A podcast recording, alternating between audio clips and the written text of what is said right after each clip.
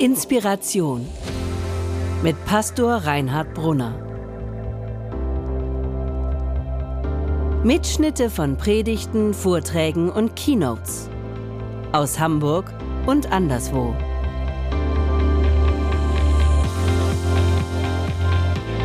Gott ist treu. Die Bibel ist ja dick, das ist immer meine Lieblingseinleitung und steckt voller starker Geschichten. Also nicht nette Geschichtchen, sondern die Bibel, die Geschichten der Bibel sind Berichte, Lebensberichte von Menschen, die erfahren haben, das mit Gott ist Realität. Und das mit Gott hat etwas mit meinem Leben zu tun. Und es gibt eine Geschichte, die hat etwas mit unserem Thema zu tun. Gott ist treu. Es ist die Geschichte von Daniel. Und bei Daniel kommt das Wort Treue überraschend oft vor. Die Geschichte von Daniel ist die Geschichte eines Menschen, der die konkrete Erfahrung gemacht hat, Gott ist treu. Und deshalb will auch ich ihm treu sein. Daniel war ein Israelit und er gehörte zur jungen Generation.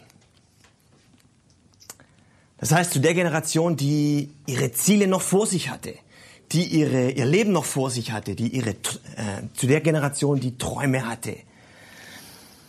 Daniel hatte eine gute Ausbildung, gute Connections, gute Familie. Ähm, er war der, der Karriere machen würde. Allerdings waren die Umstände nicht so doll, wirtschaftlich und politisch gesehen. Das Angstwort damals war nicht Hartz IV oder Sockelrente, das ist so ein Sugarcode für, ihr bekommt nur die, einen Bruchteil der Rente, die einmal eure Eltern bekommen haben. Oder hochqualifizierte Arbeitslose. Das Angstwort damals war Nebukadnezar. Nebukadnezar war der König der Babylonier. Und die waren gerade dabei, so im 6. Jahrhundert vor Christus ungefähr, waren die gerade dabei, ihre Weltherrschaft auszubauen.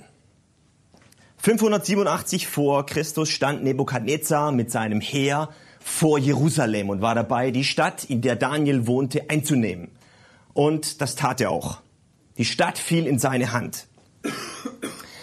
Nebukadnezar dann als Big Boss, das war damals so üblich, oder schon, schon damals so üblich, hat sich dann kräftig bedient.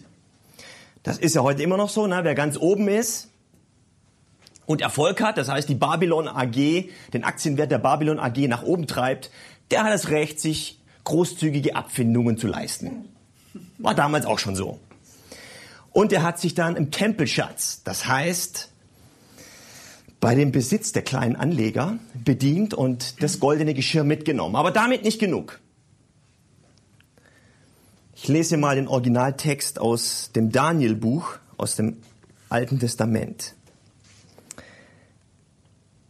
Nebukadnezar befahl seinem Palastvorsteher Aschpenas, so hieß er, junge Israeliten aus der Verwandtschaft des Königs und aus den vornehmen Familien für ihn auszusuchen.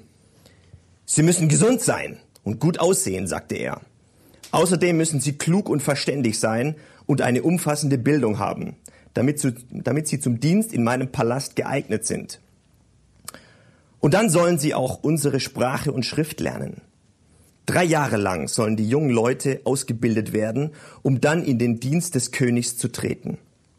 Der König ordnete an, dass sie jeden Tag Speisen und Wein von seiner eigenen Tafel bekämen. Unter den ausgesuchten Männern aus Juda war auch Daniel. Hanania, Michael und Asaja. Der Palastvorsteher aber gab ihnen babylonische Namen. Daniel nannte er Belshazzar, Hanania Shadrach, Michael Meshach und Asaja Abednego. Ich will die junge Generation. Das war Nebukadnezars Plan, teuflischer Plan. Ich, und zwar nicht einfach so die breite Masse von den Jungen, sondern ich will die Winner. Ich will nur die Guten. Ich will die Elite-Uni-Absolventen. Ich will die Schönen und Reichen und die Erfolgreichen. In Babylon war kein Platz für Loser. Kein Platz für Verlierer. Und dann kommt auf Daniel und seine Freunde ein Brainwashing, ein dreijähriges Brainwashing zu. Drei Jahre Babylon bei 30, 60 und 95 Grad. Drei Jahre Babylonisierung an Leib, Seele und Geist. Wir wollen euren Geist. Deshalb müsst ihr unsere Sprache sprechen. Deshalb müsst ihr unsere Schrift schreiben lernen. Wir wollen euren Leib. Ihr müsst manches essen, was euch nicht schmeckt. Und wir wollen eure Seele. Weg mit diesen alten jüdischen Namen, her mit neuen babylonischen Namen für euch. Das ist der Plan Nebukadnezars. Manche von euch haben vielleicht in, eurer Ju äh, in ihrer Jugend die sozialistisch-kommunistische Breitseite abgekriegt. Ich habe 35 Jahre Kapitalismus hinter mir. Was das heißt, lese ich euch mal vor aus dem, aus dem Buch. Äh, Frederik BBD 3990. Er ist ein Werbe, Aussteiger aus der Werbebranche. Ich glaube, ich habe das irgendwann mal schon mal gelesen. Ich bin Werber. Ja, ich bin ein Weltverschmutzer. Ich bin der Typ, der Ihnen Scheiße verkauft. Ich fixe Sie mit Neuheiten an, die den Vorzug haben, dass sie nicht neu bleiben. Mein Amt ist es, Ihnen den Mund wässrig zu machen. In meinem Metier will keiner Ihr Glück, denn glückliche Menschen konsumieren nicht. Wenn ich an den Wänden Ihrer Stadt einen Joghurt anpreise, werden Sie ihn kaufen. Das versichere ich Ihnen. Sie meinen frei zu sein in Ihrer Wahl, aber eines Tages werden Sie mein Produkt im Supermarktregal wiedererkennen und Sie werden es kaufen, nur um es zu probieren. Glauben Sie mir. Ich kenne meinen Job.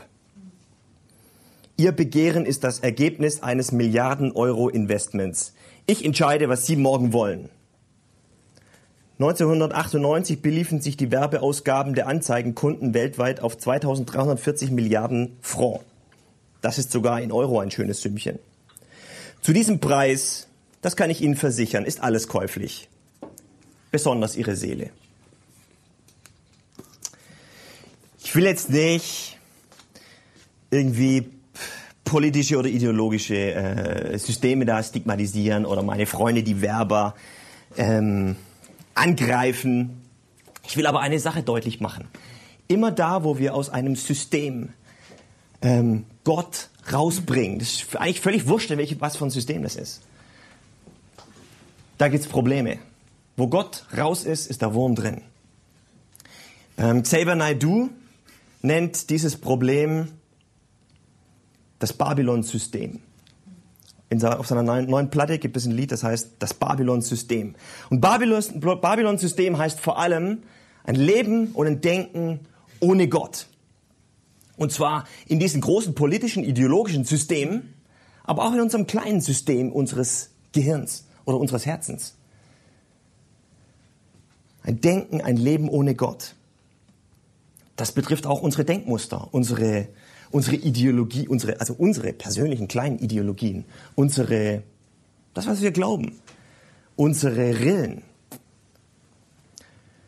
Einer von ihnen jedenfalls, so heißt es in unserer Geschichte, einer von ihnen in diesem Babylon-System war Daniel.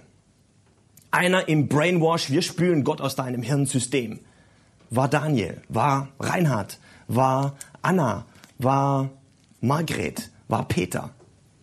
Einer im System. Wenn ich jetzt weiterlese, wird es interessant. Daniel, also einer in diesem Babylon-System, war fest entschlossen, kein Essen und Trinken von der Tafel des Königs anzurühren, um nicht unrein zu werden. Das heißt, Daniel und seine Freunde entschlossen sich, wir beugen uns diesem Brainwash, wir spüren Gott aus deinem Gehirn nicht. Jetzt kommt die Sache mit der Treue. Daniel und seine Freunde entschlossen sich, wir bleiben treu. Treue, das klingt ja so ein bisschen altmodisch, bisschen vielleicht treu doof und naiv. Aber eigentlich ist Treue ähm, ein großes Wort. Es ist tatsächlich ein altes Wort. Und es hängt, ich habe da jetzt mal nachgeschlagen, das hängt mit dem alten Wort Drutas zusammen. Das bedeutet, ähm, das hat eine Verwandtschaft mit Eiche. Das heißt Eiche.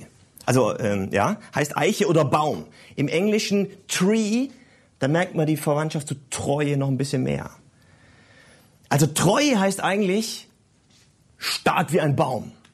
Hier stehe ich, ich kann nicht anders. Das ist Treue.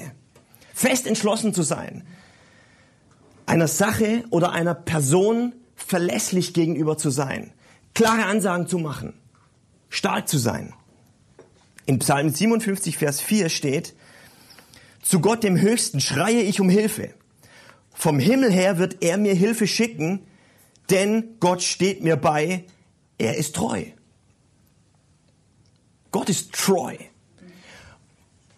Und wenn Gott so luschig postmodern drauf wäre wie wir, würde sich wahrscheinlich Psalm 57, Vers 4 ungefähr so anführen, äh, anhören. Zu Gott schreie ich um Hilfe und er antwortet mir, äh, ja, ich schicke dir mal eine SMS oder so oder wir mailen mal oder lass uns nächste Woche mal telefonieren. Aber Gott ist anders. Gott ist treu. Gott ist treu. Treue heißt, klare Ansagen zu machen. Sich trauen hängt ja damit zusammen. Treu sein, sich trauen. Treue bedeutet Mut. Treue bedeutet Entschlossenheit, Charakterstärke, Entscheidungsfreudigkeit. Treue und treue Versprechen sind für eine Beziehung so wichtig, weil es darum geht, eine starke Beziehung aufzubauen. Deshalb ist ein treue Versprechen eine klare Ansage. Ich liebe dich, Willst du mich heiraten? Das ist eine klare Ansage. Letzten Donnerstag habe ich morgen äh, vormittags irgendwann mal äh, Olympia geguckt, Triathlon der Frauen. Das ist Treue. Hat, hat jemand das gesehen? Triathlon der Frauen. Wow! Schwimmen, Radfahren, Laufen. Ich weiß, was ich will und ich ziehe das Ding durch bei 40 Grad Hitze. Das ist Treue. Das ist Treue. Hier bin ich angetreten, ich ziehe das Ding durch. Das ist Treue. Gegenüber einer Sache oder einer Person zu sagen, hier bin ich, ich ziehe das Ding durch. Daniel und seine Freunde hatten diese Entschlossenheit in diesem Babylon-System. Wir bleiben Gott treu, denn er ist uns treu. Die Geschichte von Daniel ist eine Geschichte der Treue Daniels, aber auch eine Geschichte der Treue Gottes zu Daniel.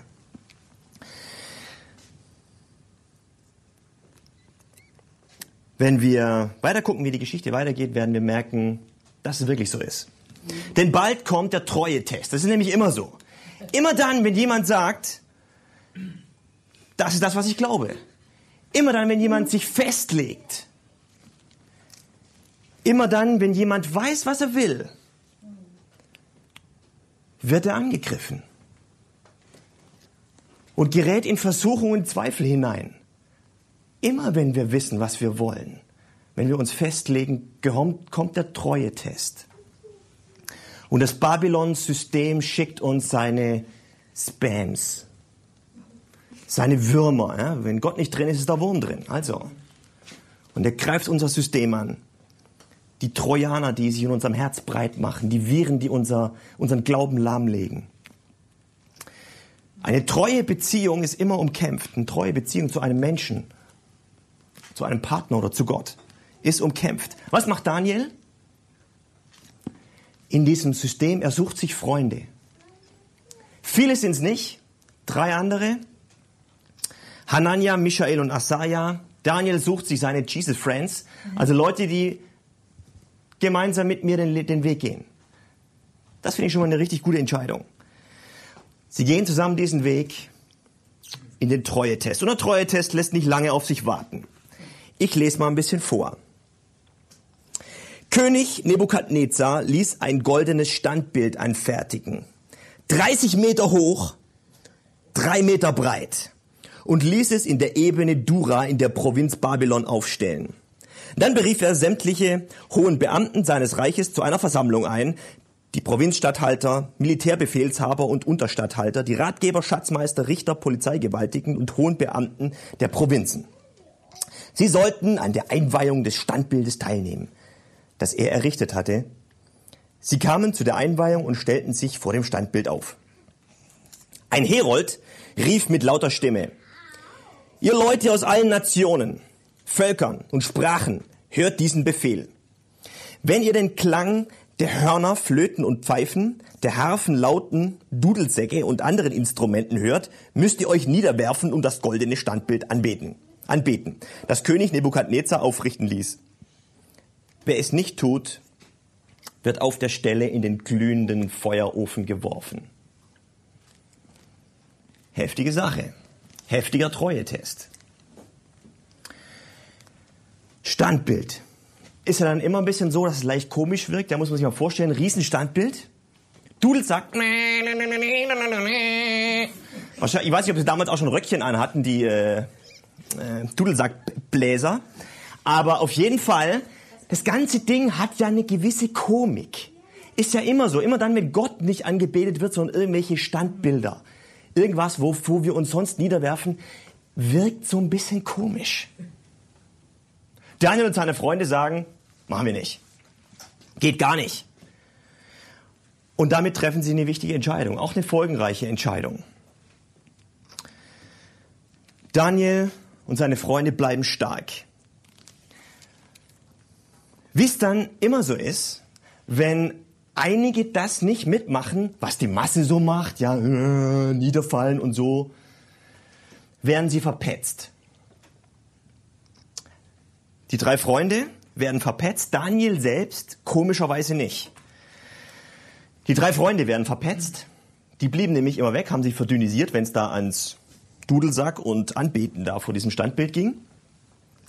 Wurden verpetzt, vor dem König zitiert, vor Nebukadnezar, der war natürlich außer sich vor Wut, mein Standbild und was, ihr macht das nicht mit, alle machen es nicht, bla bla bla bla. Der König rastet aus und sagt, ihr macht da aber mit. Shadrach, Meshach und Abednego, also die drei äh, babylonischen Namen für, für die drei Freunde von Daniel, erwiderten dem König, wir haben es nicht nötig, dir etwas darauf zu antworten. Also, ne, die sind wieder Troy. Und wissen ja, was sie wollen, sind stark und naja, charakterstark. Wir haben es nicht nötig, dir darauf etwas zu antworten. Unser Gott, dem wir gehorchen, kann uns zwar aus dem glühenden Ofen und aus deiner Gewalt retten. Aber auch wenn er es nicht tun sollte, deinen Gott werden wir niemals verehren. Und das goldene Standbild, das du errichtet hast, werden wir nicht anbeten. Nebukadnezar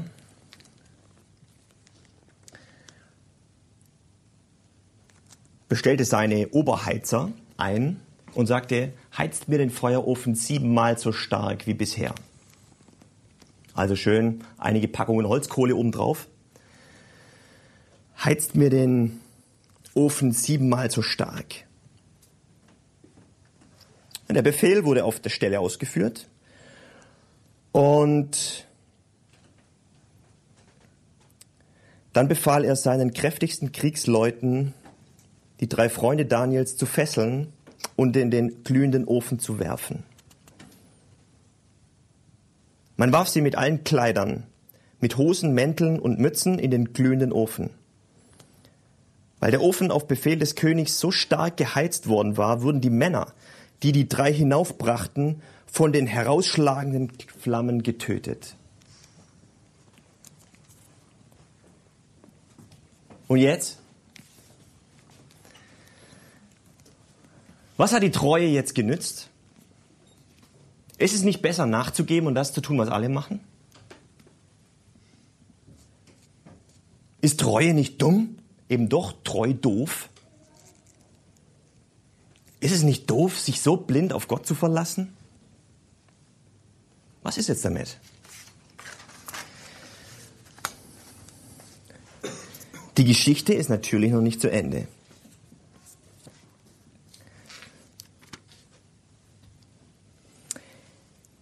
Schadrach, Meschach und Abednego fielen gefesselt mitten in die Glut. König Nebukadnezar erschrak, sprang auf und fragte seine Minister, haben wir nicht drei Männer in den Feuerofen geworfen? So ist es, König, erwiderten sie. Aber ich sehe doch vier Männer im Feuer umhergehen.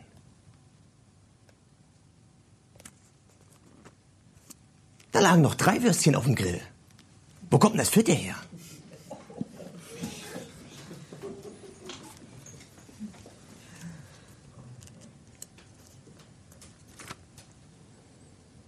Ich sehe doch vier Männer im Feuer umhergehen, rief der König. Sie sind frei von Fesseln und die Flammen können ihnen nichts anhaben. Und der vierte sieht aus wie ein Engel. Gott ist treu. Gott ist treu.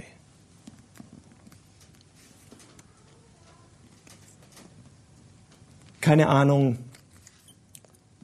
durch welches Feuer du gerade gehst. Keine Ahnung, wo es bei dir gerade brennt. Gott ist treu. Gott ist auch dir treu. Gott ist treu, gerade jetzt, stark wie ein Baum. Du bist nicht allein. Gott stellt den vierten Mann an ihre Seite. Gott stellt seinen Engel an unsere Seite, wenn wir das durchs Feuer gehen. Gott hält zu dir. Einer hält zu dir. Gott ist treu. Gott weiß, was er will. Er will dich lieben. Er will dich durchs Leben bringen. Er will dein Glück. Er will deine Freiheit. Er will deine Zukunft. Gott weiß, was er will und er zieht das Ding durch. Es gibt eine Stelle in der Bibel, wo das deutlich wird. Wie an keiner anderen Stelle. Nicht durch die beste Geschichte. Das ist das Kreuz. Das Kreuz von Jesus beweist, dass Gott sein Ding durchzieht. Der lebendige Gott beweist seine Treue zu uns, indem er sein Leben für uns gibt. Das Kreuz heißt, Gottes Liebe bleibt stark. Das Kreuz heißt, Gottes Zusage bleibt fest. Das Kreuz heißt, Gottes Ja gilt. Gott ist treu. Und er liebt es, wenn wir ihm auch treu sind. Da trat Nebukadnezar an die Tür des glühenden Ofens und rief, Schadrach, Meschach und Abednego, ihr Diener des höchsten Gottes. Klammer auf, höher als mein Standbild da. Kommt heraus. Und da kamen die drei aus dem Ofen die Provinzstatthalter, die Militärbefehlshaber, die Unterstatthalter, die Ratgeber des Königs liefen herbei und überzeugten sich davon, dass die Flammen ihnen nicht den geringsten Schaden zugefügt hatten. Das Haar auf ihrem Kopf war nicht versenkt. Die Kleidung war unversehrt. Nicht einmal Brandgeruch war an ihnen wahrzunehmen. Gott ist treu. Gott ist wirklich treu. Und Daniel und seine Freunde waren Gott treu. Respekt. Wirklich Respekt vor diesen Leuten. Sie haben sich dem Babylon-System nicht gebeugt. Ich krieg das oft genug nicht hin. Treu zu sein. Ich bin Gott oft untreu. Ich eiere rum tue und denke und glaube Dinge, die ich eigentlich gar nicht will. Ich würde gerne ein Baum sein, aber ich merke, ich schaff's nicht. Ich bin kein treue Hero. Ich bin kein Spider-Man 2 in Sachen Glauben oder wie die Franzosen da im Spider-Man 2 in Sachen Glauben. Kein Spider-Man 2. Ich bin einfach nur Reinhard ich bin kein Spiderman 2, kein Hero in Sachen Treue. Aber Freunde, darum geht's auch eigentlich gar nicht. Die Treue zu Gott oder die Treue Gottes besteht nicht in meiner Treue zu ihm, sondern in unserer Treue, äh, sondern in seiner Treue zu mir. Nicht in meiner Treue zu ihm, sondern in seiner Treue zu mir. Ich will euch vorlesen, was ähm, Neuen Testament im zweiten Timotheusbrief steht. Da steht, und Gott bleibt doch treu, auch wenn wir ihm untreu sind, denn er kann sich selbst nicht untreu werden. Gott ist treu, auch wenn wir untreu sind, auch wenn wir rumeiern und eigentlich Dinge tun und denken und glauben, die wir eigentlich gar nicht wollen. Gott ist treu. Das heißt, er hält uns fest. Oder im ersten Johannesbrief heißt es, wenn wir aber unsere Verfehlungen Gott eingestehen, können wir damit rechnen, dass Gott treu ist. Er wird uns dann unsere Verfehlungen und Sünde vergeben und uns von aller Schuld reinigen. Gott ist treu. Wenn wir unsere Verfehlungen, unsere Sünde, unser Rumgeeiere, unser Leben, wo wir wissen, eigentlich soll es ganz anders sein, wenn wir es Gott eingestehen und bringen, können wir damit rechnen, dass er treu ist. Gott ist treu. Wir nennen das die Gnade, das Geschenk des Glaubens, dass Gott uns treu ist, dass seine Liebe stärker ist, dass er auch dann treu ist, wenn wir rumeiern. Das ist das Befreiende durch Jesus Christus. Gott ist treu. Das ist das, was ich euch heute sagen wollte. Gott segne euch. Vielen Dank fürs Zuhören. Wenn du mit Reinhard in Kontakt bleiben willst, folge ihm auf Instagram unter rbpastoring. Weitere Infos auf www.pastoring.de. Gott segne dich.